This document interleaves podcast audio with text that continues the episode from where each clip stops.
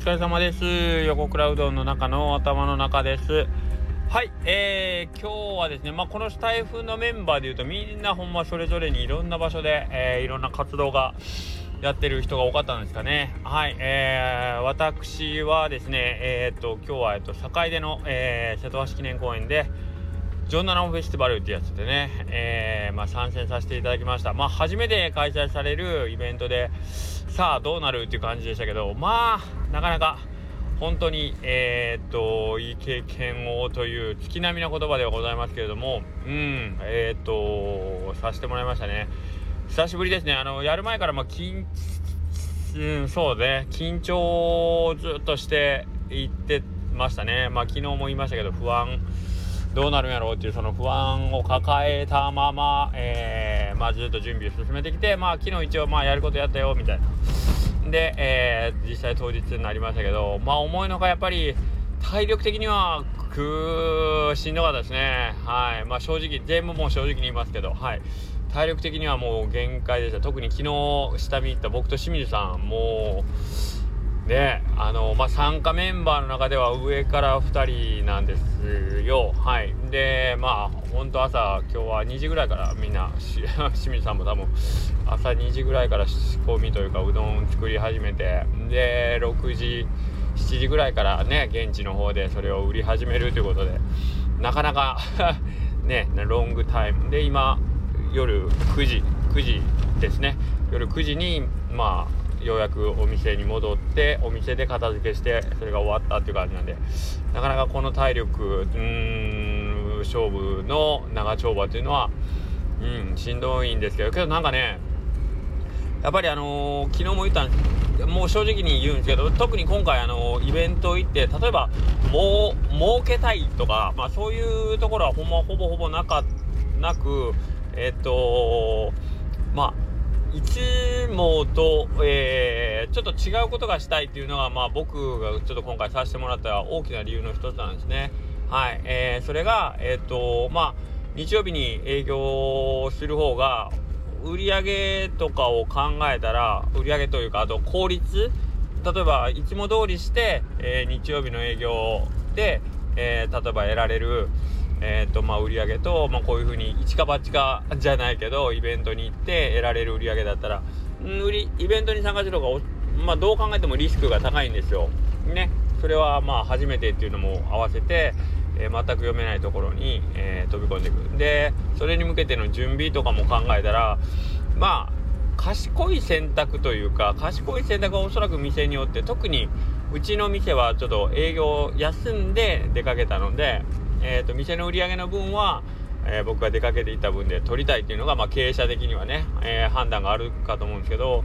まあ、それよりも今回僕が、まあ、ちょっと,、えーと、狙いというかイベントにあの出ますとかこんな話あるんですけどって言われた時に飛びつか飛びついた感じなのはやっぱりちょっといつもと違うことしたいなっていうことが大きかったですね。はい、これはまああのー、見方によってはね、えーといつも来てくれてるお客さんをちょっとないがしろにするようなえー、っと運びと、えー、見られてもしょうがないかなと思うのでその辺については非常に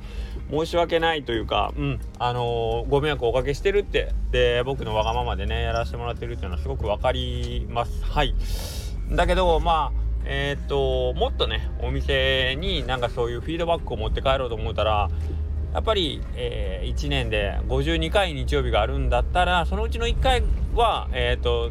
自分の可能性をうんと探りに行くう日曜日にしたいなというのがありましてですね。まあ、えー、ちょっと今回参加させてもらいました。で、まあ、その狙い通りではないけど本当に店によったら絶対 経験できないようなことの目白押しで、えー、今まあ本当にヘトヘトに疲れてまあ今ちょっと疲れのピークでもあまりの疲れのピークでちょっと逆にテンション高くなってますけどはい。けど多分家に帰って知った途端にもうへたり込むんだろうなという気はしてます。はい。変なアドレナリンばっかり今出て多分元気なんだろうと思いますけど。はい。なので、えーと、当初の狙い通りの、えーと、自分の中にちょっとまあ引き出しを一つ増やすことはできたのかなという感じはしますね。うん。けどこういうあの何、ー、て言うかな。あの予定調和がないとこ、えーと去年の去年じゃないな今年の夏のえっ、ー、と地元のね祭り開催でえっ、ー、とまあその店舗として小金製麺所さんと小垣菜さんと一緒にねえっ、ー、と夏祭りでちょっとうどん提供しましたっていうのはあったけどまああの時と一緒の要領でえっ、と裸の裸のというかえっ、と自分のホームじゃないとこでえっ、と完全にその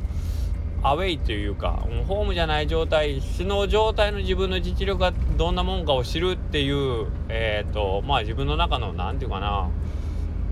まあ試験みたいなもんですよね。一体自分は今どれぐらいのことができるんだろうっていうのを知るためになんか定期的にこういうことはちょっと僕はやっといた方がいいかなというのがあります。はい。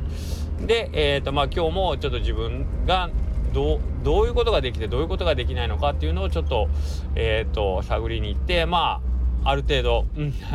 あ、そうかそうかというのがちょっと分かったというか、うん、気がしますね。はい。なんか大人になると、誰も試験をしてくれないんで、自分で問題を見つけたり、自分の問題を探しに行ったり、えーとまあ、自分でなかったも会社の問題はどこだろうとか、えーと、お店の今、えーと、と越え越えなければいけない壁は何だろうとかねで結局僕たち大人の宿題っていうのは結局自分で探さないといけないんですよね。うんその辺がやっぱり学生さんと言いますかまあそのね今日いわゆるその子供時代ねえー、っといわゆるあのテストで、えー、この問題を解きなさいという問いに向き合ってた頃とは全然違うっていうねで問いを探す能力っていうのはやっぱり僕らの世代では非常に大事だなと思思ってます。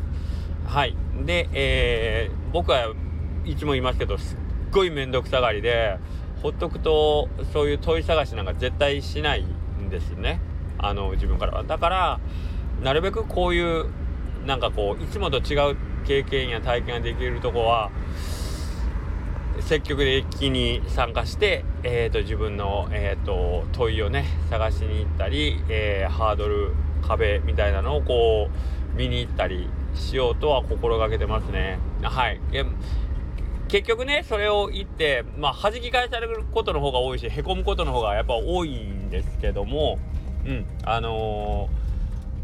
ー、でもね、えっ、ー、と、この前も言いましたっけ？ストレスがかからない状態では、あ、昨日言ったかな？ストレスがかからない状態では、多分、まあ、いつまでたっても一緒なんで、このストレスと向き合って、じゃあ、どうしようとかね、うーんと、まあ、やっぱりまだ無理だったかとかっていうのが分かって、その問題と、えっ、と、問題というか自分のハードルまでの距離、うん、が分かるだけでも、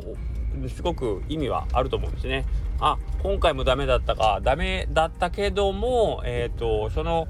えーと、ゴールまでの距離が自分の中でちょっとうっすら見えたとかね、うん、そういうことでもいいと思うんですけどやっぱりやったらやっただけの、えー、成果っていうのは持ってかれるなという感じがしました。はいなんかこればっかり言うたらなんか課題しか出なかったみたいな感じですけどもはいえーといいことも悪いこともたくさんあったんですけど何よりもめちゃくちゃたくさんあの笑えるネタを仕入れてたっていうのが大きいですね。また小出しにしていきますね。まあ笑えるネタっていうのも今日一緒におったパートナー清水さんだったんでねほんと楽しかったですね。であと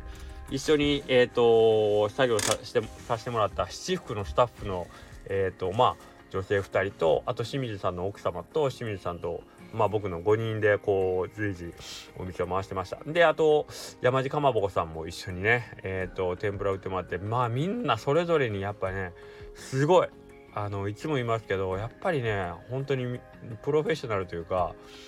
あの、今日初めて会ったメンバーで今日初めてやる仕事なのにそれぞれに役割自分の役割はこれだっていうのをパッと見つけて動き出すっていう。多分、えーと、一緒に今日働いてくれた山地かまぼこさんまで含めてみんな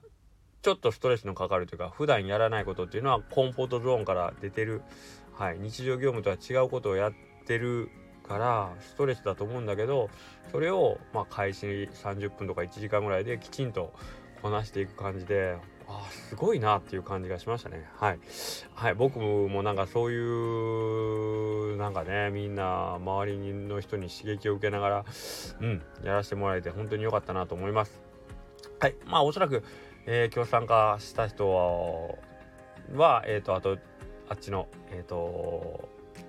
弟子手打ちのメンバーの下克上ラジオで言うと、えー、サトシさんとイレブンさんと尾藤君。でまああと吉谷山下さん。まあみんなねあのー、あっちはあっちで普段とは違うコンフォートゾーンから出てる勝負を言ってるんで、はい、みんなそれぞれにまた結果報告があるかと思うんですけども、えー、楽しみに待ちたいと思います。はい、まあそのわけで今日はちょっと疲れすぎて何を言ってるかよくわかんないんですけど、まあ、えーと、今日来てくれた方めちゃくちゃたくさんいました。本当にいろんな人から声かけてもらって、本当に久しぶりに会うお客さんもおったし、みんな、あのー、ね、知ってる顔というかさ、スタンプラリーチームとかが結構揃ってるから、それこそスタンプラリー回ってくれてた人がみんなが順番に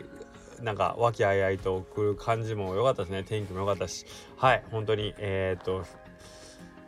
なんか全てひっくるめて楽しかったですね。ありがとうございます。はい。このヘトヘトの疲れが、えーと、心地よい疲労に明日変わるんでしょうか。明日は多分動けないと思いますけど。どうぞよろしくお願いします。失礼します。ありがとうございました。